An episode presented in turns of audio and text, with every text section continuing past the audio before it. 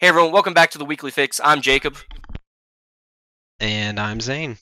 And today we have another fantastic episode. We do want to apologize for missing last week's episode. That was completely my fault, as I decided on Saturday, I completely forgot we were rep- recording the podcast that night. I decided to rearrange my whole setup, and by the time it was time to do the podcast, I was not even close to ready. However, we are back, and I think this is probably going to be one of the best episodes yet. We have two episodes of Loki to talk about. We have some fun questions we're going to get into.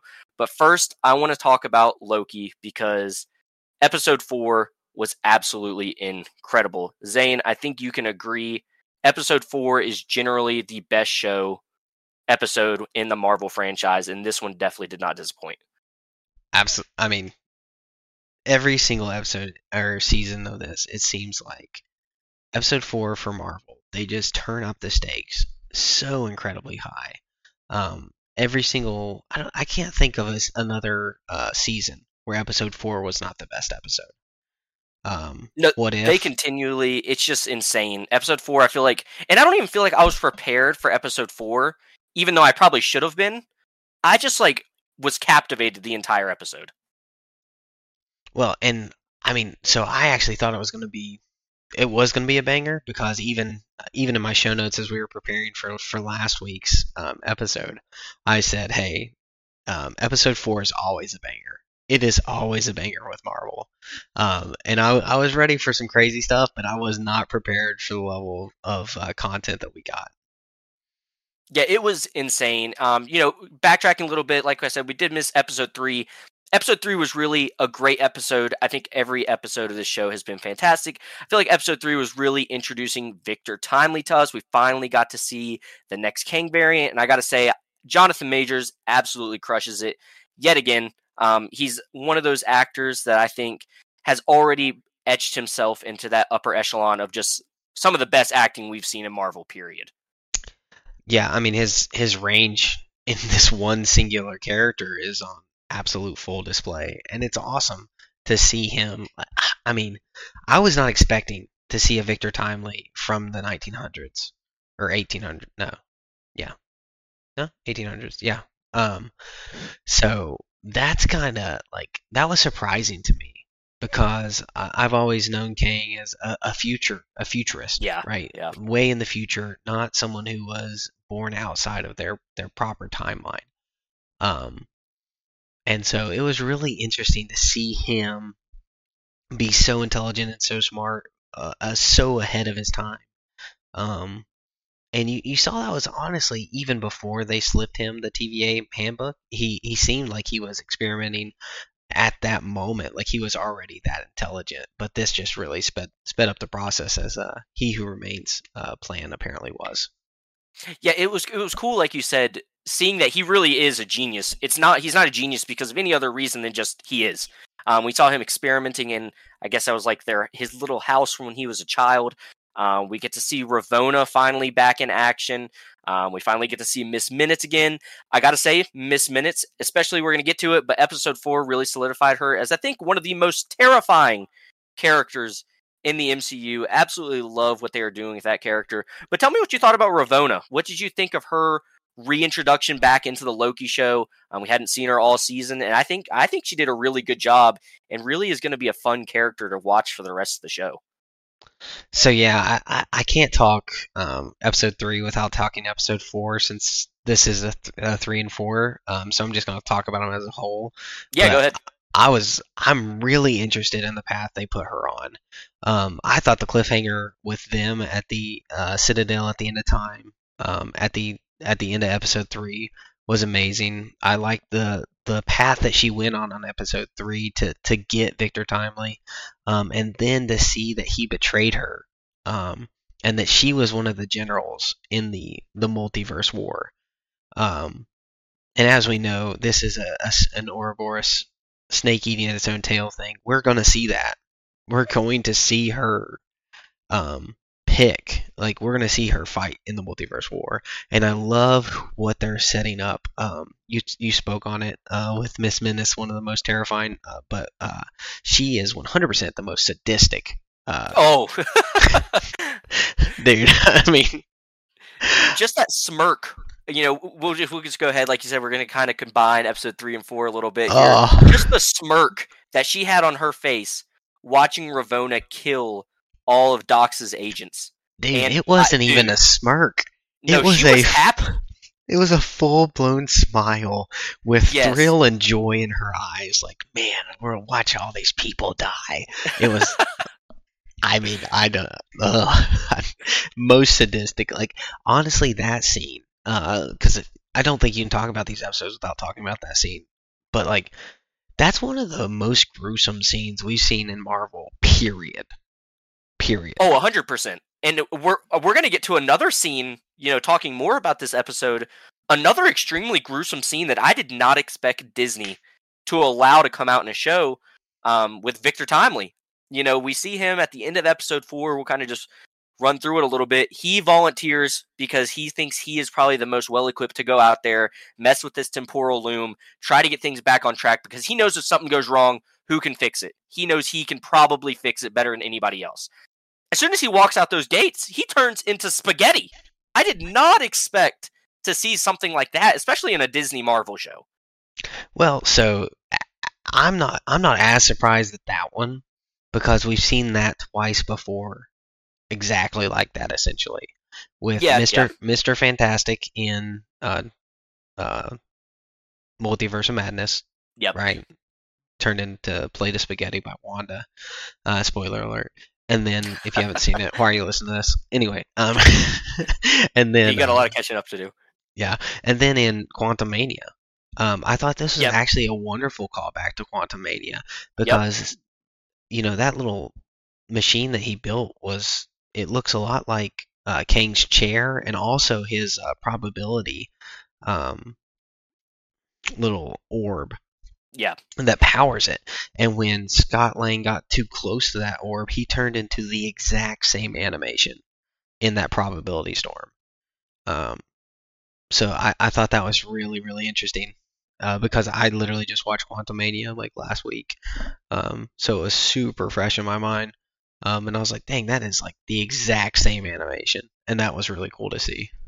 When it's really exciting for you know more of the adult viewers of Marvel that they're not holding back as much as I feel like they may have in the past. It's finally getting to more of a you know they're not afraid to show someone dying on the screen. They're not afraid to show like a gruesome scene, even though we didn't see Dox and the agents actually die.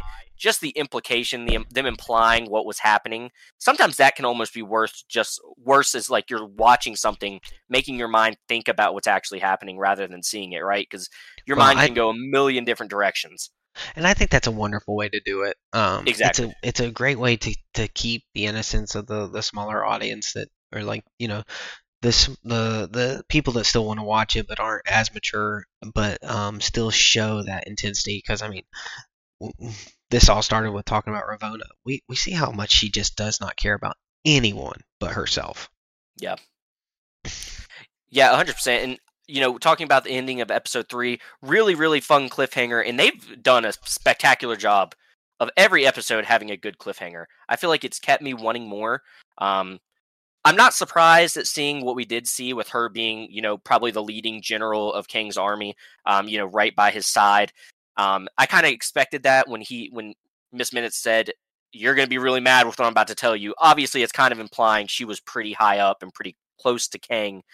Um, but it is interesting, you know, Miss Minutes was kind of holding that back the whole time. She didn't really decide she was going to tell her until Victor or Kang betrayed Miss Minutes because we saw that really strange scene of Miss Minutes wishing she had a body so she could be with Kang. Um, a lot of jealousy out of Miss Minutes. Just goes back to talking about how scary of a character that actually is. Um, so it is interesting. I think Ravonna's character arc has probably already been one of the most fun to watch um, even though she's only been in two episodes so far. I it, yes, and going back to Miss Minutes, I mean, she she was 100% only sold out to Kang and Victor until he rejected her. And Yep. once he rejected her, he she was done.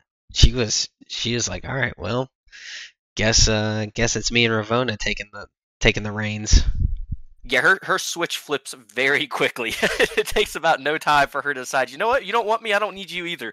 Um, which is cool because she's not really a person, you know, so she can kind of she's not going to have that internal battle of, you know what, maybe they just were upset or anything like that. She is able to. She's AI basically. So she's able to just flip like that, which is really cool to see.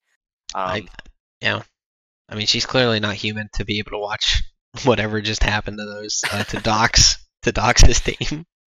Yes, uh, we talked a little bit more about you know how smart Victor is. Is really cool to see his interaction with um, Ouroboros or OB. Both of them just kind of being mesmerized by being in each other's presence. Like you said, they use that snake eating its tail comparison. It really 100% is. Because as far as Victor is concerned, he learned everything from OB. And as far as OB is concerned, he learned everything from Victor. Really liked that callback because if you think about it, you know, just the timing of everything, Victor probably did teach OB, but OB is the reason Victor taught. So it is really interesting. So I'd like to hear what you think. Who do you think taught who? Do you think Victor taught OB or OB taught Victor? so, so personally, I think um, I'm not 100% sure that that is 100% the snake eating its tail with Victor and OB. Okay. Because um, this is the point where Victor is introduced here to to the scenario, and if he's introduced at this point, um, then I th- I think we're gonna see another Victor meet a young OB, and and okay. because it doesn't make sense for them this to be the the the initiation of this because where where did he get the time book where or the TVA handbook like it has to be earlier. So I yeah. I think we're gonna see more Victor. I don't think he's gone.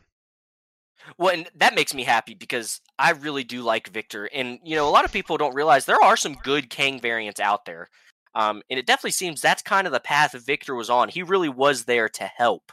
I did not get any vibes of him being like, you know what, screw all this. Now maybe that could change.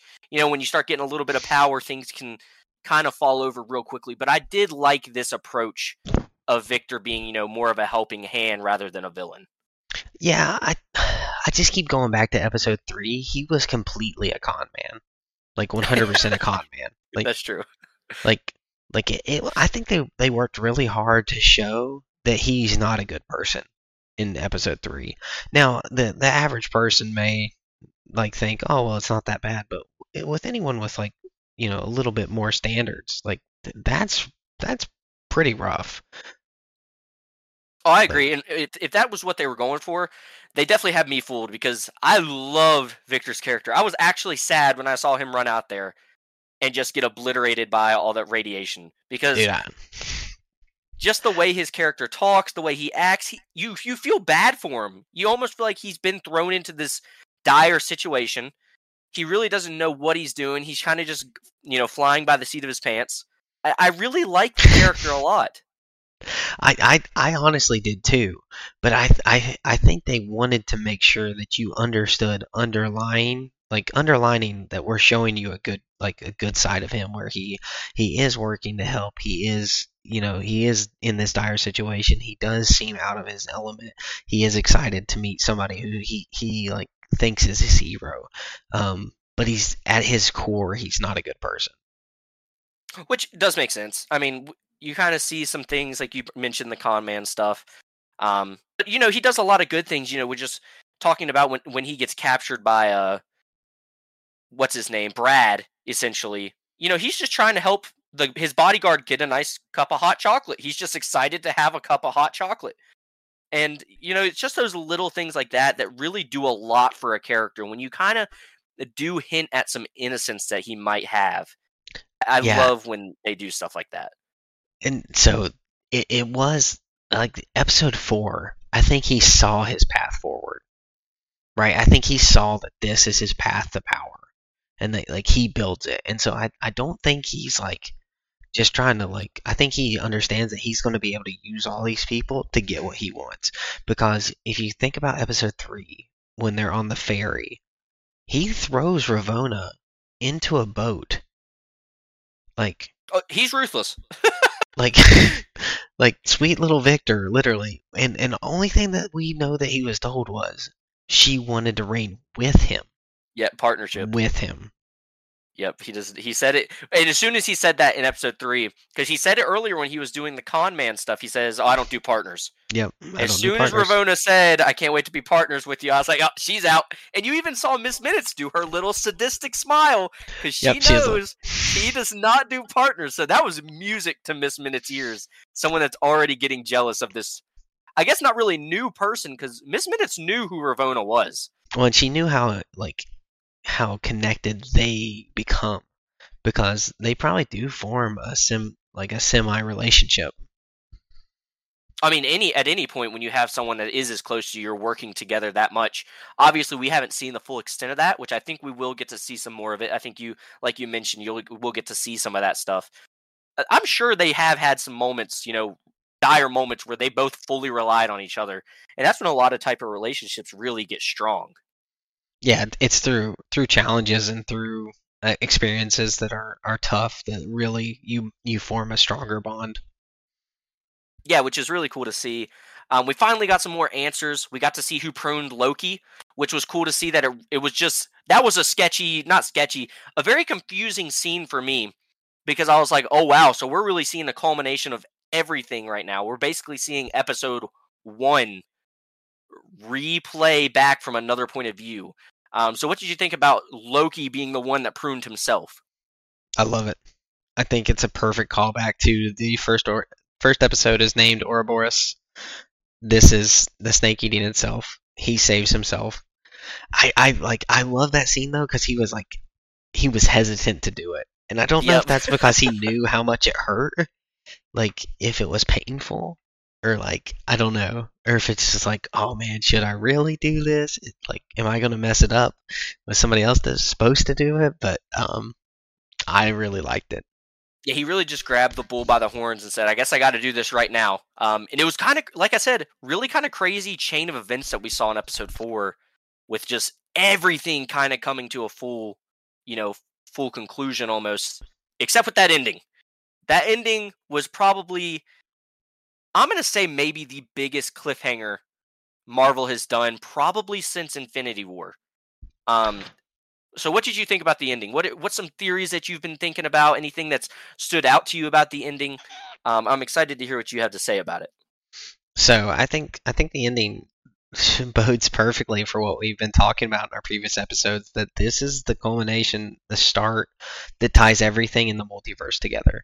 I think this is the moment where it completely breaks loose. This is the start of the multiverse war. This is what is going to lead into Deadpool 3. This is what's Yep. going to lead into Kang Dynasty. And I think this is the crux. Um, I do have some theories. Um, uh, earlier in the episode, they had to reboot the system. They killed Miss Minutes. Um, but when they uh, before that, Miss Minutes hacked all the temp pads and and locked them all out.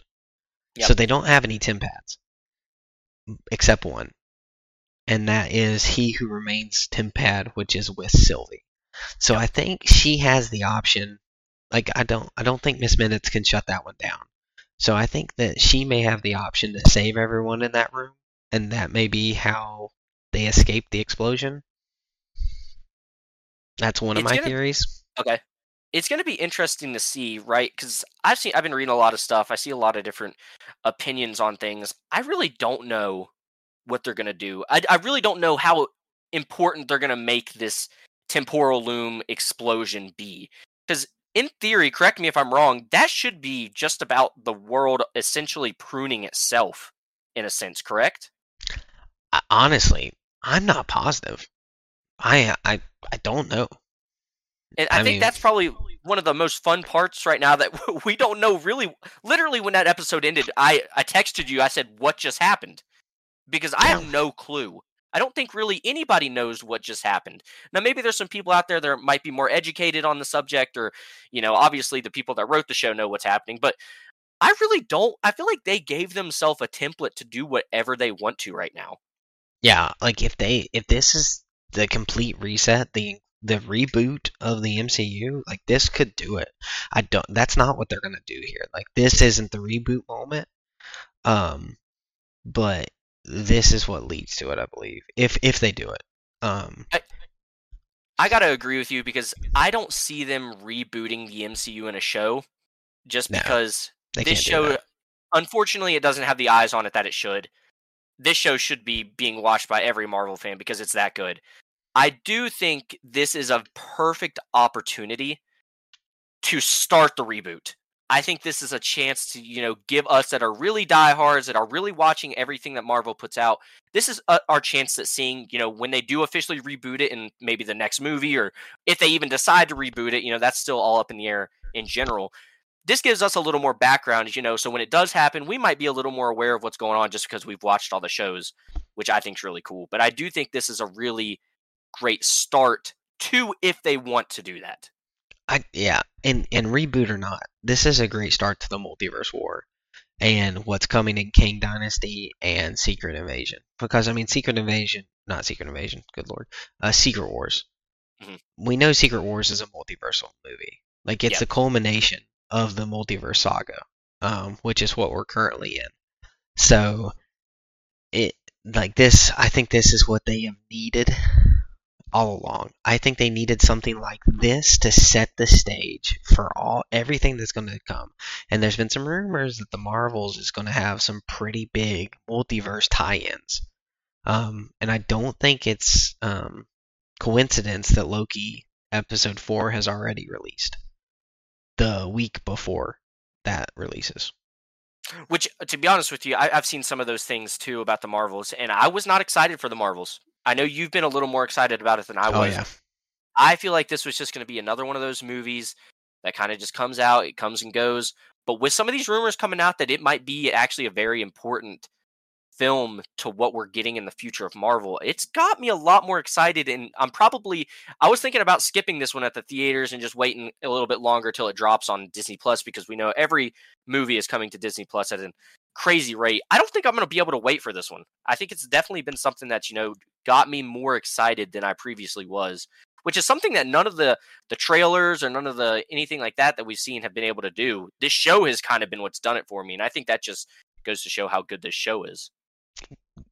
well, I've been excited for for uh, Captain Marvel or the Marvel since um, uh, pretty much Miss Marvel because that that show is so much better than I ever expected. Um, and I I know you haven't watched it, but yeah, um, that one I did skip. eh, because I thought it was going to be terrible. I did. I think I thought it was going to be terrible, and it was. It was fine. The actress I enjoyed. I thought she played her role great. Um, and it, it does take a terrible turn uh, midway through, but it, it fixes itself and then has a lackluster finale. But the start, like the character's a good character, and that's you know, I'm not I'm not recommending anyone out there to like go watch Miss Marvel right now. You know, that's not what I'm currently doing. Um, but it is better than I expected. Well, and it, it it's going to be cool because we'll get to see what's her name um from WandaVision.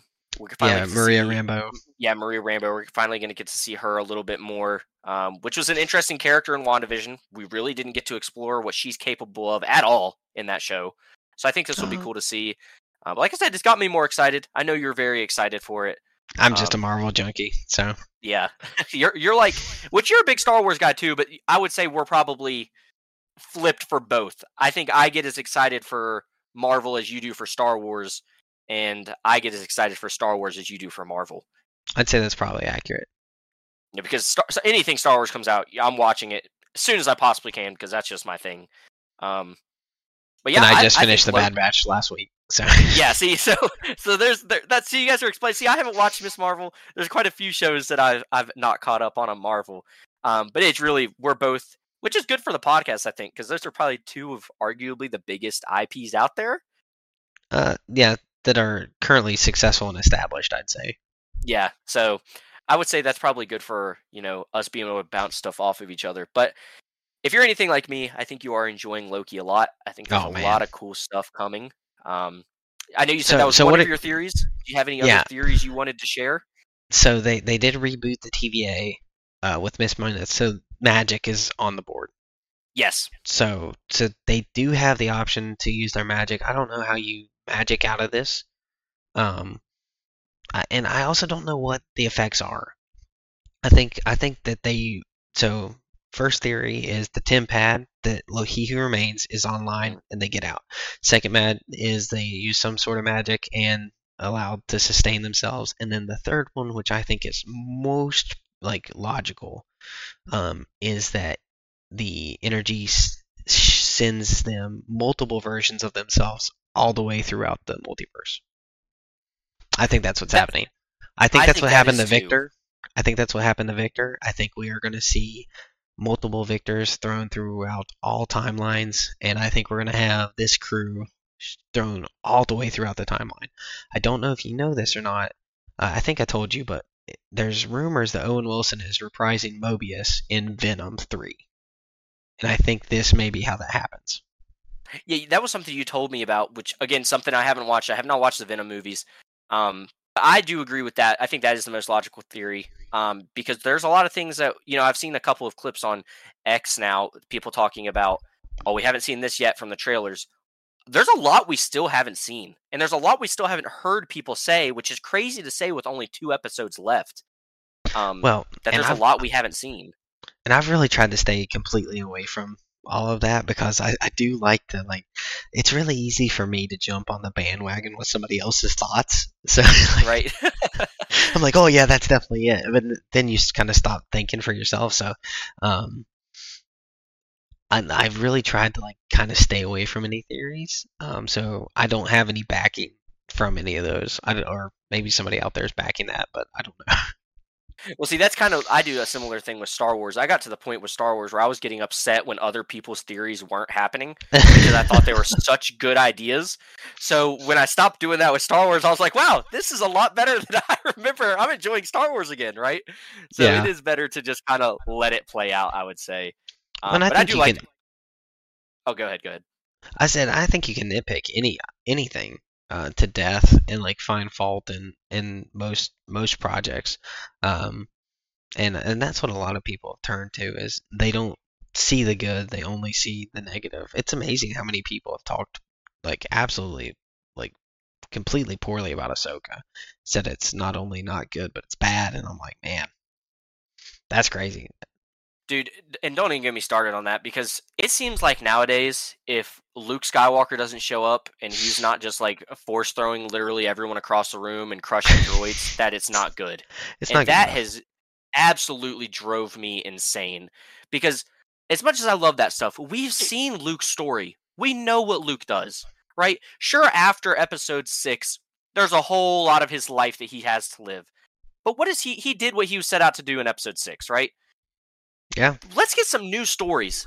And that's what I'm excited for with stuff like Ahsoka, even though we, we know the characters. You can use characters. Use however many characters you want. You can bring Luke back, right?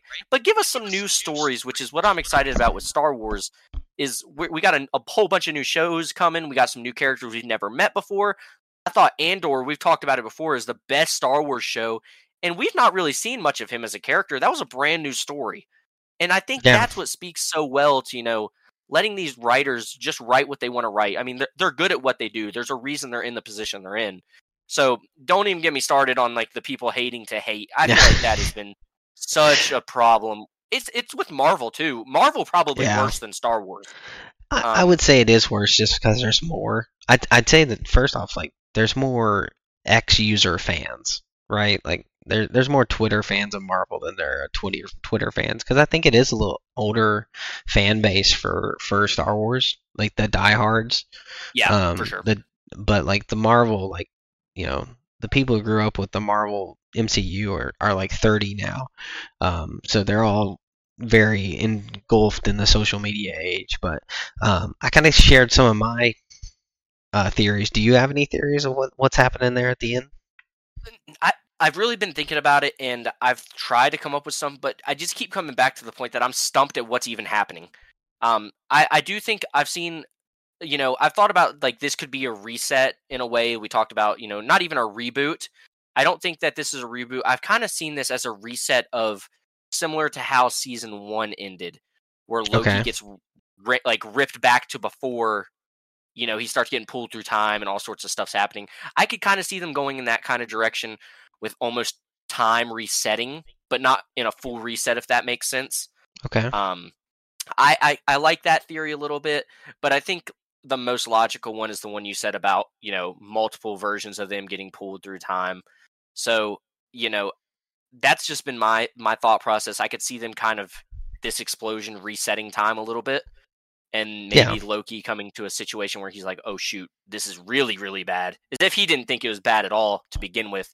I could see him kind of maybe having to go through um, some different things, and the reason why I think Loki is going to be, uh, you know, even more important now. He really he doesn't ha- he shouldn't have any other variants of him out there. Yeah, know, they should all be dead. Yes. So that's why I could see him kind of being the guy that has to go back in time. He's got to go find Mobius because where's Mobius, right? I could see Yeah. episode five being a lot of, all right, I got to go find Mobius, right? I found Mobius. I got to go find Sylvie. Got to, you know what I mean? Kind of him running through time, going through different, you know, timelines and stuff like that. Just trying to get everyone back together so they can try to fix what's happening. That's kind of my biggest theory is what's going to happen. I Um, just don't know how they do that with only two episodes left. Exactly. That's the other thing. I don't know how. I don't know. Has this show been confirmed for a season three, or is this? The show, the showrunner said that this will not, this season will not end on a cliffhanger. Okay, so there, there's that then. So I feel like a lot is going to have to happen in these next two episodes, which we talked about the pacing a lot of the show. Fantastic, pacing is great. Um, I think these next two episodes are going to be crazy. Okay, so um, part part of these theories come from from what the loom is, um, and so we get a little bit of explanation from Victor of what the loom is in his presentation. Um, why don't you describe to our listeners what the loom is even doing? Because I know a lot of listeners don't even like understand. Like, yes, we're in the temporal room, but what is that object? What is it doing? Why don't you break it down for us? You might be better equipped to talk about that than I am because Well, I, I'm curious to hear your take because like I have like an opinion, but I don't I don't know exactly what it's doing. I haven't really even thought about what it's doing. That's just poor, you know, watching on my part. I feel like I've kind of looked at the loom as just like, you know, just something that's holding these. Uh, you know, I don't even know. It's just such an unknown thing. I feel like this show has been. I really haven't known what's happening the entire show. I feel like every episode something's happening. I'm like, didn't see that coming. Oh, didn't know that could happen.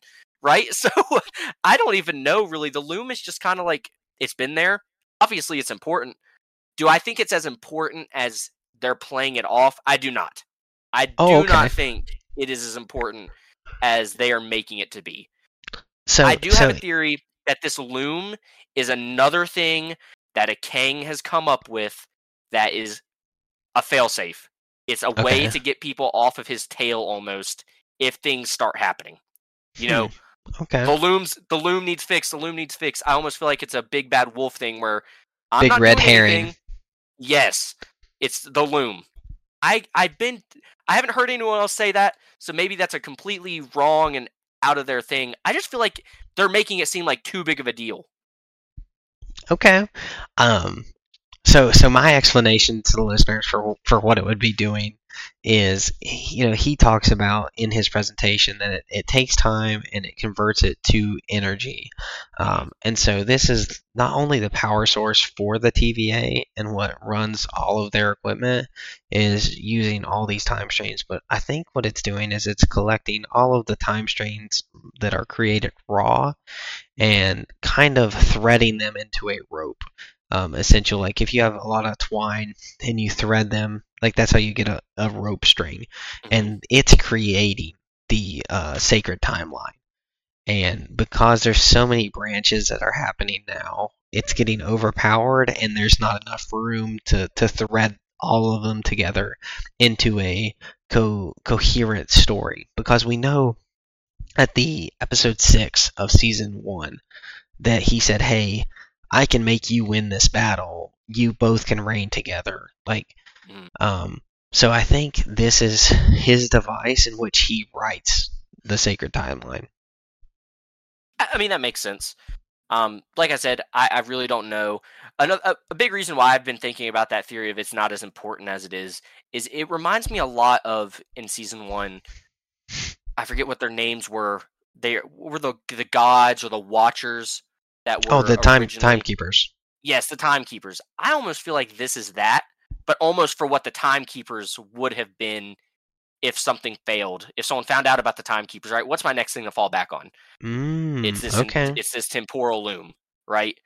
That's Okay. kind of the theory I've been running with in my head of because I just don't see Kang leaving something so important for really just about anybody to go out and mess with. Anyone can throw one of those suits on and go out there and start changing stuff with the temporal loom.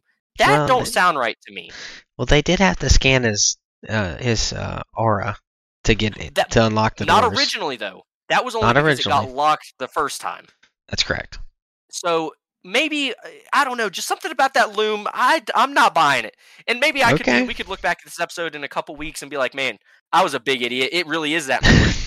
but it just uh, something about it. I don't know why. I just have that feeling in the back of my you know back of my mind that I don't know that that Kang would leave something so important so freely to be messed with by anybody because no one's had a problem getting into that room. Obi opened That's up true. the doors to get into that room as soon as he wanted to That's right. right? He was able to open up the doors to go straight out there the first time. So I, I just I don't know. If it seems like something that important would be a little bit more locked up and a whole lot harder to get to, No, I mean, he's allowed it to be. but it is the TVA. Like, it is his like place. It It, is. should it should already like that is already the failsafe. That's like putting a safe inside of a safe. Yeah. So I, I know, I know. Listen, I just something about it. I don't know. Something seems No, off I mean, you I could be you could be right, and this show loves this. I mean, um, it loves pulling from season one, right? When he when Sylvie killed He Who Remains, what did he say? I'll see you soon. And yeah. when he when Ravonna walks through the door in this episode as he's leaving, what he said, "Hey, see you soon." Right? Yep. I think I think they're they're so it definitely could be episode four. We got to see that the timekeepers were fake. Episode four, we get to see that the loom is fake. Maybe they're just they're just you know following. You know, maybe this is even a a meta uh, snake eating its tail. Uh, yeah, it's just it, it, Uh, it- what I, I obviously I would nothing would make me happier than to come back to this episode and be like, oh, Jacob might have been the first person to ever come up with that theory. I'm sure someone else out there has maybe had. I haven't heard anyone else say anything about that, and that's just something that's been in the back of my head. This just seems too easy to mess with, and honestly, maybe you know we see all these temporal looms out there. You see, you know, all these timelines, you know, moving. That could be very important. But I almost feel like that explosion was just kind of another failsafe. Like, all right, l- let's kill everybody associated with this this TVA or something like that. Let me get back in charge of what everything and just re- redo everything because we know Kang is not afraid to wipe everyone's mind and just restart. That's right. Maybe maybe this So- is the memory wipe portion. Exactly, Maybe this that's the memory wipe device. Yep. Thing. Okay, so uh, one other thing. Uh, there's two things I wanted to mention that I really want to talk about. Um, I know we're, may be going a little long here on Loki, but um, what do you think Ravonna's? Now you talked about you asked me like how I thought about her, but she got pruned. What is her Yes. path forward? I, I don't know. Uh, It's kind of going to go. Are the people getting pruned still going back to that same, you know, middle ground kind of where we saw? I forget what the beast's name was. It Abeloth or something. Goliath. Goliath. Goliath. Are they still going there? Is that Yeah. still a thing with all that's happening with the temporal loom? Um, Yep. You know, Still going to the end of time. That's where yes. they go. Are, is that is that still a thing? If it is still a thing, is she? I mean, is Abeloth or Goliath still out there? Because we know Loki and Sylvie kind of tamed him so that they could go through him. Has that Yeah. worn off? I, I, I, I really don't know where her character. She's not done. I know she's not done. yeah, she's but- coming back to lead those armies. Yes. So I, I don't know really what they'll do with her character. Um, maybe she could get to the end of time and she has a way of getting back regularly. And guess who she brings with her? All the people stuck in the end of time. I, I wouldn't be surprised if we see Loki fight a bunch of himself, like he kind of did a little bit in the episode in season one. But Yeah, we get to see this time he President-. Yes, President see Loki with no Loki. hand. Yep. I, I wouldn't be surprised if we see them fight each other again. Um, Okay. We know Loki kind of has a good relationship with some of them now, but you know, there's a lot of people out there that we probably didn't even get to see. So I wouldn't be surprised if the army that she leads is the end of time army. I mean, that's actually a really good, really good thought. I, I love that. Um, and I, I really don't have anything else to add to that. I mean, yeah, I, I think we're I think she's coming back, and I definitely think that she's leading an army. I love the input. I didn't even think about leading like a Loki army. Um, Yeah. that's pretty awesome uh, to to think about. But um, I, and it like plays very well to the the, the show. Yeah, I Um, think the theme of the show it, it would just be a perfect perfect ending, really. Um, I I have heard a lot of people you know talk about the ending of the show. Loki will be done with Marvel and the MCU. I don't know if Mm, I agree with that fully. I do. I've seen a lot of people starting to think that this will be the last we see Loki is in this show. I don't um, think so. I don't think so either. I think he's still going to play a very important role. He'll be in secret. stuff. He'll be in Secret Wars for sure. Well, I mean, Secret Wars. We could say just about anybody is going to be in that thing. I mean, like every week there's a rumor coming out that oh, guess who's going to be in Secret Wars? It's Chris Evans. Oh, Robert Downey Jr. is coming back too. So, man, Chris Evans as Captain America and the Human Torch. exactly. so I, I don't know what's going to happen with that show. Um, I wouldn't be surprised though. I don't think it'll happen. Um, but I wouldn't be surprised if we don't see Loki again until Secret Wars at, after the show. That's something I think is very realistic. That's possible. That's possible. If there's not a season three, I don't see him showing up in any other movies. And well, except for maybe Kang Dynasty. Potentially, yeah. Um, so, man, Loki is in. Marvel's really picked it up. Um, we've also got some, you know, speaking of Marvel, got some fun news about the Daredevil show. Um, Oh man, the I know best, you're very best excited. News let- of the week. Tell me how excited you are about Daredevil's um, new news.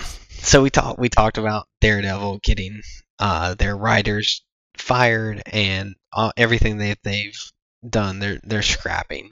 Well, it just got uh, leaked or uh, announced that the uh, Dario uh, Scar uh, um, the producer for The Punisher from the Netflix series, is going to be the showrunner.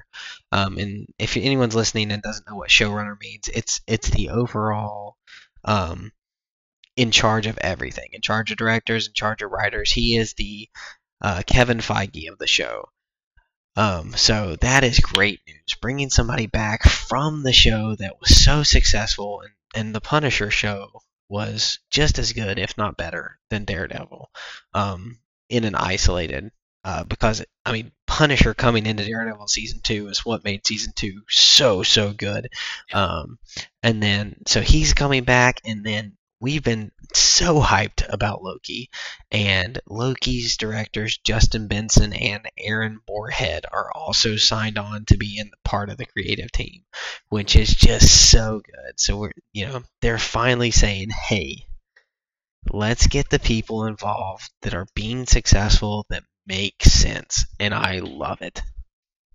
Well, and it's really great too because what have we heard a lot? We've heard that this Daredevil is kind of supposed to be a spiritual successor to the previous show. Um, it's supposed to kind of be like a almost like a another season of it with some you know not exactly but some callbacks to it and things like that. And I don't think there's really a better way to do that than bring someone else that was so closely associated with that era of Marvel. So I think that is going to be really good. Another news we got, I don't know if you heard about the new Thor movie. But I did. We've I heard did. Taika Waititi will not be back apparently. What do you think about that? Because I know you really liked Love and Thunder, um, which he directed. So what what how do you feel about that Thor news? really liked um I enjoyed Love and Thunder. I, I it could have been the world's better. Um I liked it. I really liked it compared to everyone else. Um Mhm. but um I, I'm fine with that news. Um he did a great revitalization of Thor in Ragnarok, a top ten uh, Yeah. MCU film. Um but I, I I'm not tied to him. Uh his um his comedy and his storytelling uh, is going to age out of Thor, and that's that's what I hope. Um, I hope we get to see. Um, and everyone is saying Thor should have got over by Love and Thunder, like he should have been a healed man, and I don't. I disagree. Uh, when lived fifteen hundred years, and in the span of eight years, you lose your brother twice, your mother, your father, and um, you know, you lose everyone Asgard. and you lose Asgard, and you failed. Like you were the protector.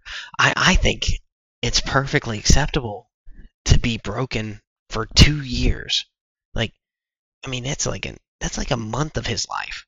I mean, people lose their dogs and they're they're broken for longer in comparison. So, I, I think the the the critique that he should have been, you know, he should have been healed and fine by that. And it's it's ridiculous that he's dealing with these things. I actually I actually completely disagree. I think he should be broken, but I am hoping that we get a mature. He is healing, and and he doesn't have to be completely like, you know, healed all the way, but like we get a more mature Thor that's fighting Hercules. I, that's what I'm I'm looking forward to. Well, I, I uh, completely agree with the whole healing thing because, like you said, to lose everything essentially, he lost everything in this that amount of time. He's never experienced loss like that ever. So Ever. I completely agree. He should not have been healed. I hated that argument as well. I hated people saying, "Oh, it was too." I think they did a great job showing, you know, that that you know that psychological damage you, that someone can experience. Absolutely love that, and I do like what you're saying about him being a more mature. I think they did a really good job of kind of setting that up with Gorr's daughter. He is Yep. protecting her now, so that piece of his life that he has lost, that family that he's lost, he kind of just got a little bit of it back with Gorr's daughter, even though that's not actually family. It is to him now. Yeah, Right. it's going to be for sure. Exactly. So I think they did a really good job setting up Thor potentially being even more mature, which I really like. Um, And it's even really more excited. family to him because that's his actual daughter in real life. exactly. So the acting is going to be there, right? He's going to Yeah. really, really care about this girl. Um, Absolutely. so that's really cool. Um, I, I really like, you know, obviously we saw Hercules at the end of Love and Thunder. Really like that Marvel character. I would love to finally get to see some more of him. He's just cool. I mean, who doesn't like Hercules? Um, just some big brute of a guy. So I think that would be a really, really fun fight too, because yeah. two And big Brett- dudes going at it is always fun to watch. And Brett Goldstein is just an amazing actor. yes. Um, from one of my favorite TV series of all time, Ted Lasso. Um, if you haven't watched Ted Lasso, hop on the Ted Lasso train. It's amazing. Um, if you care about comedy and sports at all, Ted Lasso is a must watch. See, that's a show I haven't watched because I think it's only on Apple TV, right? Yeah, it's on Apple TV. Yeah, see, I don't have Apple TV, but my sister absolutely loves it. She rants and raves about it. Her boyfriend loves it. Um, so it's definitely something I've been recommended. But man, it's got to get off Apple TV. I need it to be It's on. not like, going to. It's exclusive. I know. And Apple TV, you know, we don't talk about a whole lot other than Marvel. They have some good shows on there. Obviously, I haven't watched them, but I, I hear a lot of good things about a lot of good shows on Apple TV. It sounds like it sounds like they do a good job of getting people on that platform. I uh, I love it. Uh, They have some great shows. I've never seen anything, but Yeah, I mean, just from word of mouth. I mean, I've heard a few good shows. Can I name them? No, but I feel like there's a few that I've heard people tell. Oh, it's on Apple TV. I'm like, oh, okay, another show that I can't watch. But you know, for those people that can, that's great for them. yeah, I've Um, watched I watched quite a few of their their shows, and they're all very high quality, very good. They, it is limited. They don't have a uh, the category that everyone else has. The the cat category, the catalog, um, Yeah. which is good. I mean, quanti- quality over quantity is always preferred. Oh, 100. percent I, I and I think we talked about it a lot. Bringing it back to Marvel. It seems like Marvel's finally starting to understand that. I feel like they were putting out a lot of stuff, Yep, and it was just the were. quality wasn't there. So finally, seems like they're catching back up on themselves. They're starting to realize, you know, let's just put out good stuff rather than a lot of stuff. Oh which yeah, is exciting. So, next portion of the show, I think is going to be a fun time. You guys have been watching the, listening to the podcast, um, haven't really got to know us a whole lot, and I feel like the best way to understand who we are and what we like and stuff is going to be some questions that we have about Marvel, Star Wars that we're going to ask each other. Um, last week, if you guys watched the last episode, we talked shortly about my top three Marvel characters, um, which for me are Spider Man, Moon Knight, and Loki right at the moment, obviously that's subject to change all the time because there's some really, really cool characters in Marvel, and the more we get, the more I get excited for different characters. But I'm going to ask Zayne today. He has had a few, few, about a couple weeks now to really think about his top three Marvel characters. Let us know why they're his top three. So Zayne, why don't you start us off with number three? We'll work our way down the list that way. Who's your oh, number Oh, man. three Marvel character? So so I have my number one is is a lockdown. Okay. And once you go to number two, it gets a little, oh man, it could be this one, it could be this one. And then I, I actually, I had six people that I wanted to put at number three. Um, I, was, I was like, ah. I so you had some real put. decisions to be made when putting this list together. I did, yeah, and I really, I really put a, a lot of thought behind it. But number three to me is Wolverine. Um, Okay.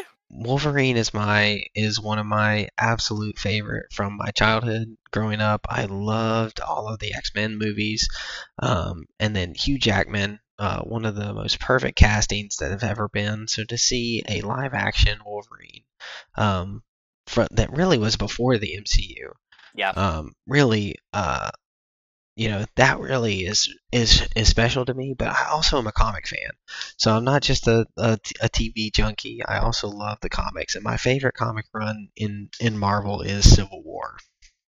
And in Civil War, you see all the the superheroes fighting over whether they should be registered or not. But um, and what happens is. A, a some low level heroes are are filming a TV show about catching villains, and they get a tip that this one villain, hey, it's a super easy pick off, like go pick him up. Well, he goes to, they go to, to capture him, and he's like a, a, a level five mutant. Um, and he he uh, explodes an entire town and kills like 500 kids in a school, and just like it's complete devastation. That's the the the crux that kicks off the fighting uh, between everyone. And while everyone's so worried about uh, should we register? Should we not register? He's not registered. Let's go get him. Wolverine is just hunting that villain down and killing him. Like that's his whole job. Like he doesn't care about the politics. He doesn't care about that. He just cares that uh, 500 kids lost their like lost their lives. You know, Mhm. those parents lost their children. I'm gonna make it right. And there's so many like you get to see like there's comic strips where in the like the the villain explodes. I can't remember his name offhand, but and you get to see Wolverine like lose his skin, lose his muscle tissues, lose his like ligaments, and then like straight down to a skeleton. And then the next few panels are him regenerating all of those like back to normal and he he like looks at him and says is that all you got um and so like he's just such a cool character and i cannot wait for deadpool 3 to see hugh jackman in the official wolverine costume uh, alongside deadpool uh, with two perfect castings that is going to be a top 10 marvel film of all time Well, you know, cool thing about Hugh Jackman, he actually holds a Guinness Book of World Record. I think it's for longest, you know, run of a single character. Yep. Ever With Wolverine. I mean, he's been Wolverine for years now. I didn't realize when I, I was listening to another podcast I like to listen to. Um, it's called Collector Heroes, where it's just a guy that gets together a bunch of collectors and just talks about their collections and stuff like that. And one of the guys was a Spider-Man collector, and they were just talking about stuff. Um, and they were talking about how when Tobey Maguire came back, he actually took that Guinness World Record back from Wolverine because it's been a while since oh yeah since Um, logan Hugh Jackman. Yeah, so so currently Tobey Maguire does hold that record, but he's about to lose it because Hugh Jackman's coming back in the next Deadpool movie. Um, so that and is i a cool assume for secret wars Yes, it, well, and then that's going to be interesting too, which I think he he's been doing it longer, obviously. Um, but Tobey will try. He'll try to get a run at it again with Secret Wars if he does make an appearance. But yeah, Hugh Jackman, he'll probably hold that one probably forever. I don't know if anyone will have a run as a character as long as he has. Um, I don't. I don't think Wolverine's they great. will. Um, they. Uh, yeah. So he and it was really tough, but honestly, this came down to full character, not so between in every appearance. I love him. Right in Okay. movies, I love him. In comic books, I love him. Um, and so like I didn't want to just be biased to the MCU because um. And just to, to say, uh, my runners up real quick, it's uh, Rocket Raccoon, uh, Okay, Captain love that one. Ra- Rocket Raccoon, Captain America, Thor, Daredevil, and Star Lord. So those were my five runner-ups. Um, I'm just happy to be honest with you. I was real worried that Cap was going to be in your top three, so I'm just very, very happy to hear he did not make the cut because man, me and him do not get along. Not a Captain America fan. so I love the Captain America in the MCU, and it, he's just such a wholesome dude, and and I Oh, love the epitome of his whole like how how just good he is as a good Oh, person. No, I hate Um, it. but there, you know, I know I know you love the conflict, but um, uh, so you'll love you'll love my two and two and one. Um, All right, well, but let's let's go with number two. Let's hear who's number two on this list. uh, number two is Punisher. Okay, there we go. Okay, I did not expect that from you at all, to be honest with you. so number two is Punisher, and so what's really funny is I was going over these with my wife, and she goes, you know, um, I really understand that because when you watch stuff, you really put yourself in the person's shoes, Uh-huh. and and so many times I've been like, man, if that ever happened to you, I'm I'm going full Punisher, like. like I literally have said that so many times. Like, hey, like if this happens to you, we're going full Punisher. It's over. so, well, I um, at least love that you're honest about it. yeah, like I, I, you know, um, just you know, I, I, I would hope that uh, the Lord would grant me forgiveness in my heart, and that like that my my flesh would not take over, but as complete flesh, um, I would just I would just go full Punisher and just end it all. But um, um, but his, you know his story is so tragic, and the fact Yeah. you know a lot of people love Batman because he's just a man, but he's really not. Batman's not a man because it's impossible. The Punisher is, um, and so this goes back to comic books being awesome, shows being awesome. Punisher, I just I just mentioned it is one of my top ten shows of all time, and it's maybe better than than Daredevil, but the only reason Daredevil is even there for me is because Punisher's in it. Yeah. Because I mean, the penny and the dime episode when he's on the rooftop talking about his his kids. Oh man, it is just it's incredible. And Jon Well, Bernthal, I was his about to say, he's incredible. He is such a good. Every movie he's in, love it. I'm a huge. I love the movie Fury. I oh, think that Fury's is wonderful. best movie, best war movies that's ever been made. Honestly, his character is great. He is just a great actor. and and he's also like um even in like Ford versus Ferrari when he completely switches roles and like Yep. he's he's wonderful. Uh, Walking Dead. Um, I really can't think of a show where I saw him and I was like, man, you know, he just didn't do as good this one. Yeah. he's incredible. He is incredible. So, and then uh, to go back to a little bit more context for for comic books, why I love him, uh, in that Civil War run, uh, Spider-Man has switched sides. So he, he comes out with with Iron Man, um, and he announces his identity to the world, and then Aunt May dies, and um, he he starts questioning everything. He's going to find Captain America, and in the sewers, he's confronted by three villains. Uh, I think Hobgobbler's one of them, and, and a few other like little low level ones. But they're they're really beating the mess out of Spider-Man. And then out of nowhere, all three of their heads explode, and it's Punisher Dude, he's just murdering them. And he, he picks up Spider Man and he's carrying him through the sewers. And Spider Man is unconscious and he's bleeding and he's torn apart. And he takes him to Captain America and he lays him down on the table. And Captain America beats the mess out of Punisher. And Punisher never lifts a hand. And in Captain America, this is one of the times you only see Captain America lose it, but he literally is screaming at Punisher, like, fight me. And he's like, not, I'll never fight you, Cap. And he's like, you know, he, he his his moral compass may be uh, flawed in how he executes, but like he's not gonna fight the good guys no matter what, and and he's just awesome. It is He just awesome. really- yeah, yeah. I'm, I'm very surprised. I did not expect to hear that that high on your list. I knew you're a fan of him, but I'm excited. All right, you got me really excited to hear your number one because this list has already been surprising to me. I feel like you don't talk about Wolverine a whole lot, and maybe that's just because there's not really been a whole lot to talk about him or a reason to Yeah. bring him up. So that makes sense. Um, did not expect to hear Punisher at all number two. But all right, we're down to the, the Well, number one slot. Let's no- hear no- who's your number one. Number one, super vanilla, and uh, probably won't be too too surprising to those that know me, but it, it's definitely Iron Man. Um, Okay. Iron Man is my favorite, and I know it's a little bit vanilla, um, but man, the guy guy who started it all, uh, RDJ, uh, casting for it, he's solid in the comics, he's solid in the movies, and it's also an engineer. Right, so for those of you who don't Yeah, know, yeah. I'm, I'm an engineer.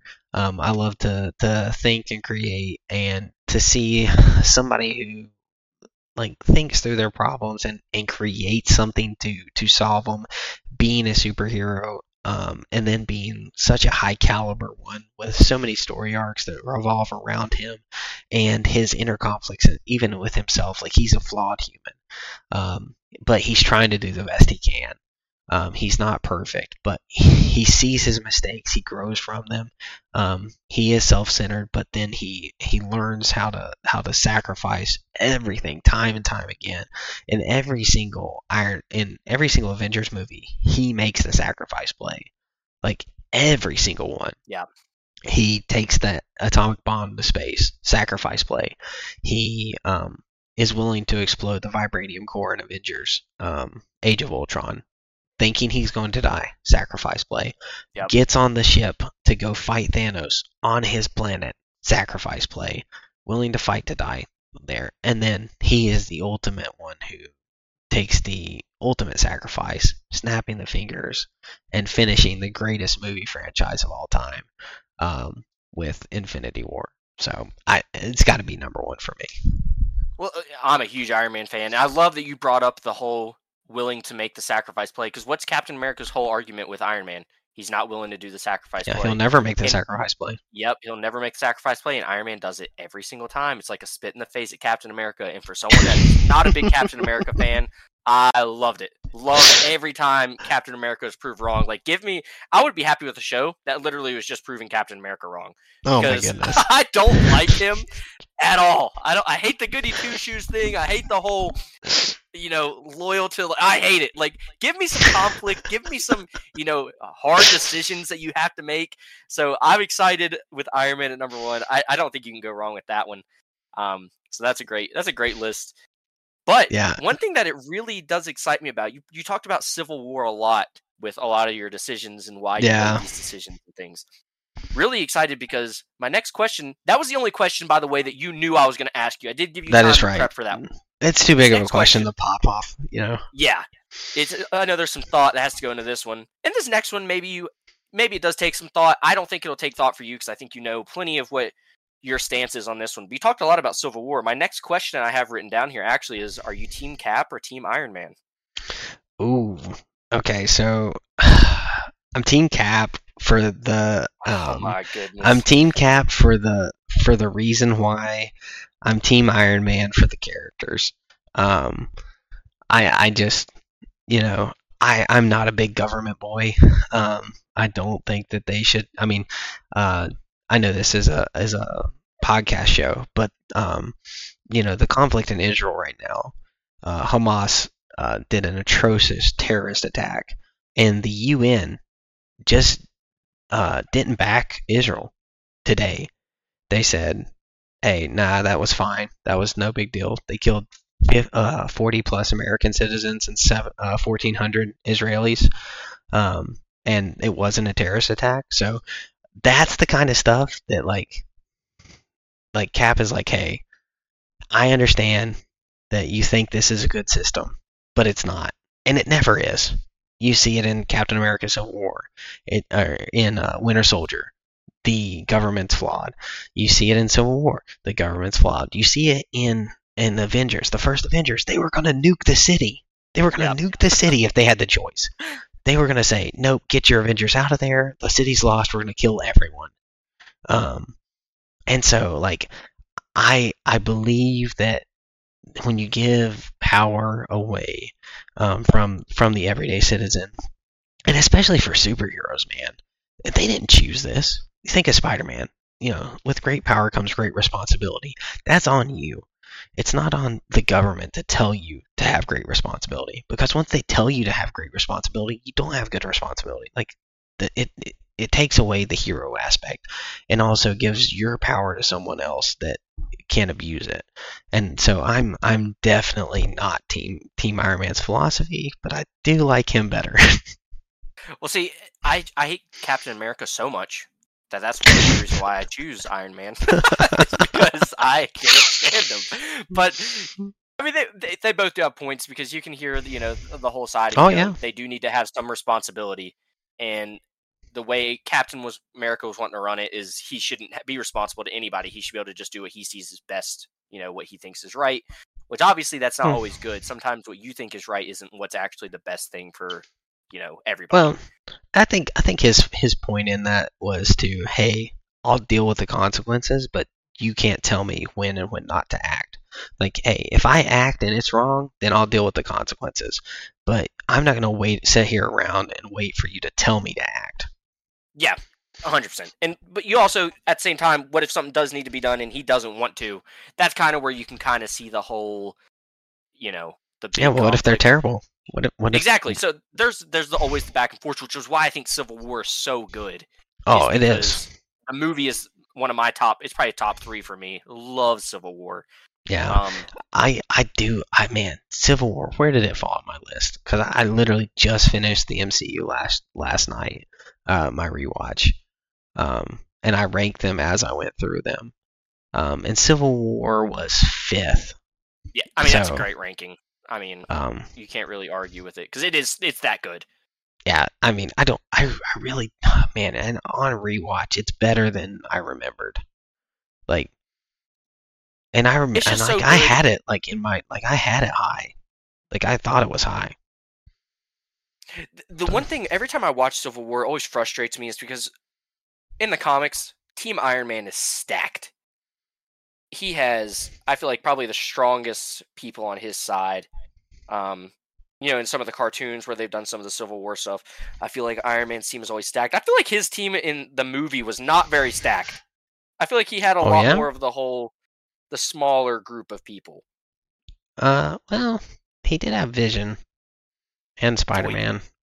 But that's I, And I feel like Black that Panther. Spider Man, that Spider Man, or Spider Man was just so he was so young. That Spider Man that caught Winter Oh no, I'm not arm. saying he's not strong. I'm just saying his like his combat awareness and skill was not there yet. He took down Winter Soldier and um Falcon That, I'm by oh, that's what I'm himself. He would have been. That's what I'm saying. We give we say it's Spider Man now, like this version of Tom Holland. Oh, he probably mops that whole side. Okay, okay, I But- got you. You get what I'm saying? He's just not where he should be. He should be able to take out Winter Soldier. I mean, he, he's that much stronger. So, but I digress. Um, happy. I, I mean, you got to give me one answer though. If you're in the situation, you're a superhero. I'm Oh, I'm assuming going you're Team going Cap. Team Cap. Team Cap. Okay. Yeah, I'm Hawkeye in it. All right. So, last question I have for you. I have one more question. Um, this will be fun for me because it's probably the two.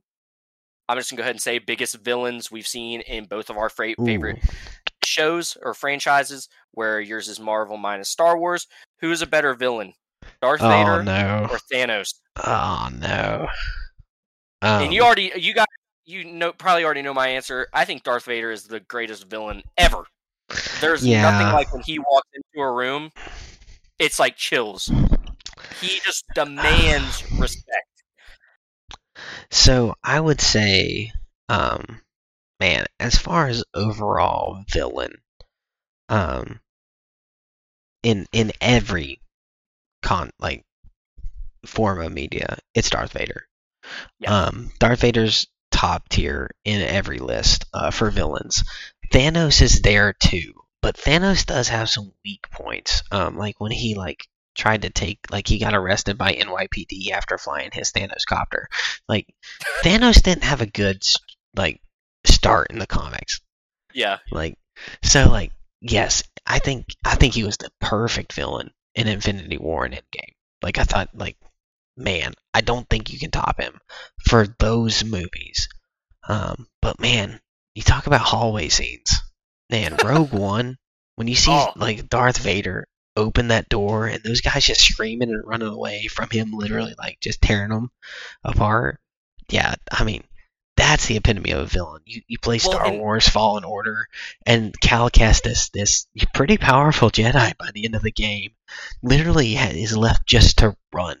Like Yeah. and that's all he can do. Um and he's just like if you try to fight him you die.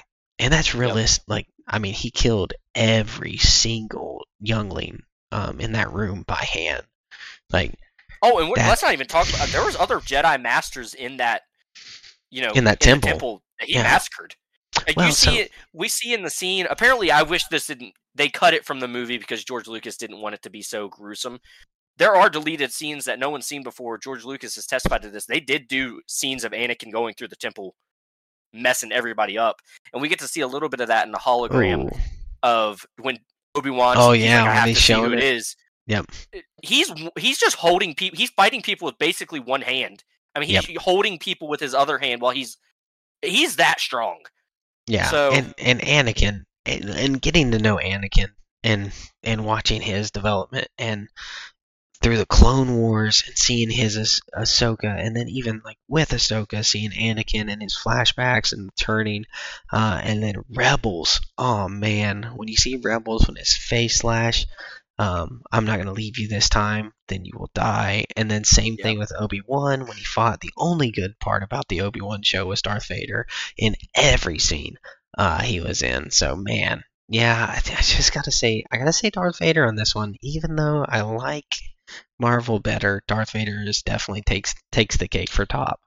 Um, and as you said, you're you're on the same you're on the same page.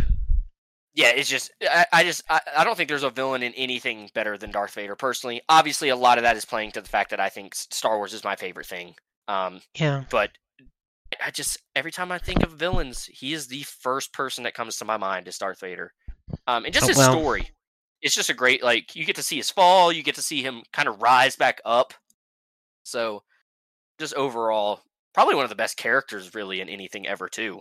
If we're just Well, I talking, mean,